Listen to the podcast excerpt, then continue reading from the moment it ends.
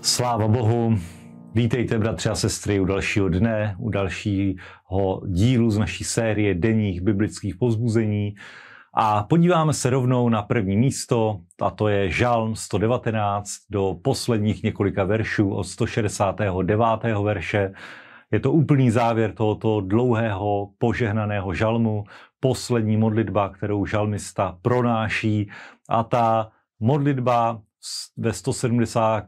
verši zní takto, kež má úpěnlivá prozba, přijde před tebe, podle svého slova mě vysvoboď, mérty překypují chválou, neboť mě učiní svým ustanovením. Amen. Haleluja. Takže o co prosí žalmista, o, to, o co prosí, jaká je jeho úpěnlivá prozba, nechť, nech tato prozba přijde před hospodina, nech hospodin slyší, nech podle svého slova ho vyslyší a je to úplně geniální zakončení celého tohoto žalmu, protože ten žalm hovoří o milování slova, milování božích nařízení a proto i žalmista se může právě touto modlitbou spolehnout na hospodinova slova a proto hovoří, nech tato prozba přijde před tebe, hospodine, podle svého slova mě vysvoboď. Amen.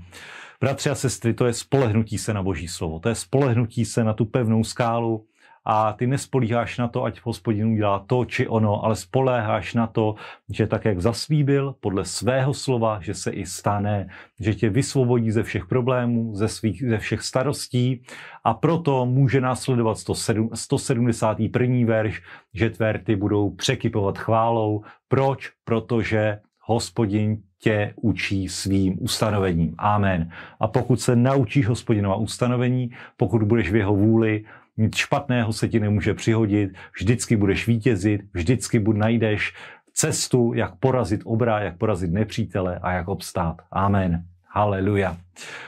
Další místo z božího slova, které dnes máme na programu, je list Židům, sedmá kapitola od 11. verše.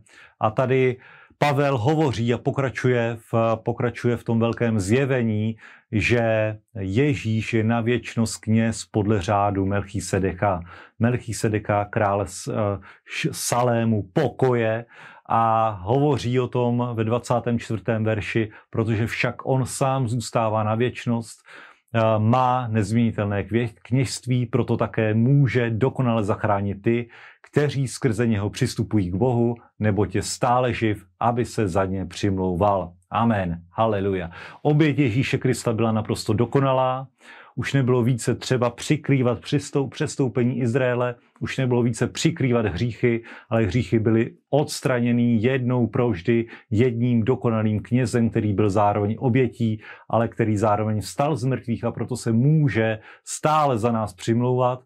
A my jsme stejně spolu s ním knězi podle řádu Melchisedecha, podle této dokonalé oběti, na kterou se odvoláváme. Hospodin Ježíš je veleknězem našeho vyznání, takže hovo, když hovoříš Boží slovo, když vyznáváš, tak on je ten, který se postará o to, aby tato oběť, toto vyznání, toto slovo došlo před hospodina a vypůsobilo to, co vypůsobit má. Bratři a sestry, žijeme v mimořádné době, v době nového kněžství, nové smlouvy, nového velekněze, který nepochází z lidí, z kněží, kteří museli nejdříve obětovat za sebe, aby mohli dojít do boží přítomnosti, ale přichází skrze, skrze Ježíše Krista, ručitele nové smlouvy, který je nejenom stranou smlouvy, ale i ručitelem, takže zajišťuje totálně to, že všechno se naplní, že všechno dojde dojde správnosti, že všechno dojde dokonalosti a i my na tomto můžeme pevně stát každý den, protože on je stále živ,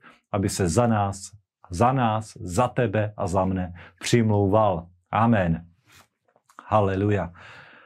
A poslední místo je z knihy Ezechiele, proroka Ezechiele o desáté kapitoly až do 12. kapitoly, 28. verš, kde čteme výroky proti Judsku, hovoří, uh, hovoří uh, prorok o tom, že boží sláva opouští město, město je zničeno nad přirozenými bytostmi, jako předzvěst, jako předzvěst jeho zničení Babyloniany, to znamená boží sláva odchází z Jeruzaléma, odchází z Judska a od 12. kapitoly, která, kterou v podstatě eh, končí dnešní pasáž, tak začíná 25 oddílů, z nichž každý jeden začíná stejnými slovy, stejným refrénem.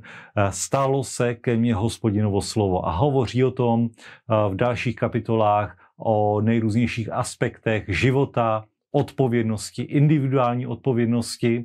A zároveň v této dnešní pasáži, podíváme-li se zpět o jednu kapitolu do jedenácté kapitoly, tak hovoří jedno velké zaslíbení, a to zaslíbení obnovy, zaslíbení schromáždění. A v sedmnáctém verši můžeme tedy číst, že Bůh dá nového ducha, kterého vloží do našeho nitra, odstraní z nás tělo z našeho těla srdce kamené a dá jim srdce masité. A potrhuje to tím úžasným zjevením, na který se tak často odvoláváme, že hovoří o svém lidu i budou mým lidem a já budu jejich Bohem. To znamená, dám nového ducha do našeho nitra, to se naplnilo, odstraní tělo kamené, dá srdce masité a nehovoří tady skutečně jenom o Izraeli, což i samozřejmě hovoří o obnově Izraele, ale hovoří o obnově božího lidu, hovoří o nás, hovoří o svatém duchu, hovoří o tom, že skrze svatého ducha, skrze odpuštění hříchů, skrze znovu zrození, kdy nahradí kamenné srdce masitým, tak my budeme jeho lidem a on bude naším Bohem. Bratři a sestry, žijeme v době, kdy hospodin je naším Bohem, nejenom Bohem Izraele, ale i naším Bohem, protože i nám dal svého ducha, i my jsme naplněni svatým duchem, i my si můžeme užívat všech těch věcí, o, kterých, o kterých eh, starozákonní lidé jenom snili. My jsme v období milosti, my jsme v období obnovy, schromáždění, um, schromáždění lidu, a nejenom schromáždění Izraele ze všech, ze všech koutů světa, kam byl rozptýlený, ale i schromáždění židů, řeků pod jednotu Krista a jeho skrve, která nás osvobozuje a očišťuje. Takže užívejte si skvělý čas, skvělý den, buďte požehnaní, milujte pána, připomínejte si ho, užívejte si tento mimořádný čas, toto období milosti, které trvá i dnes a i dnes buďte s ním Buďte poženaní. Šalom.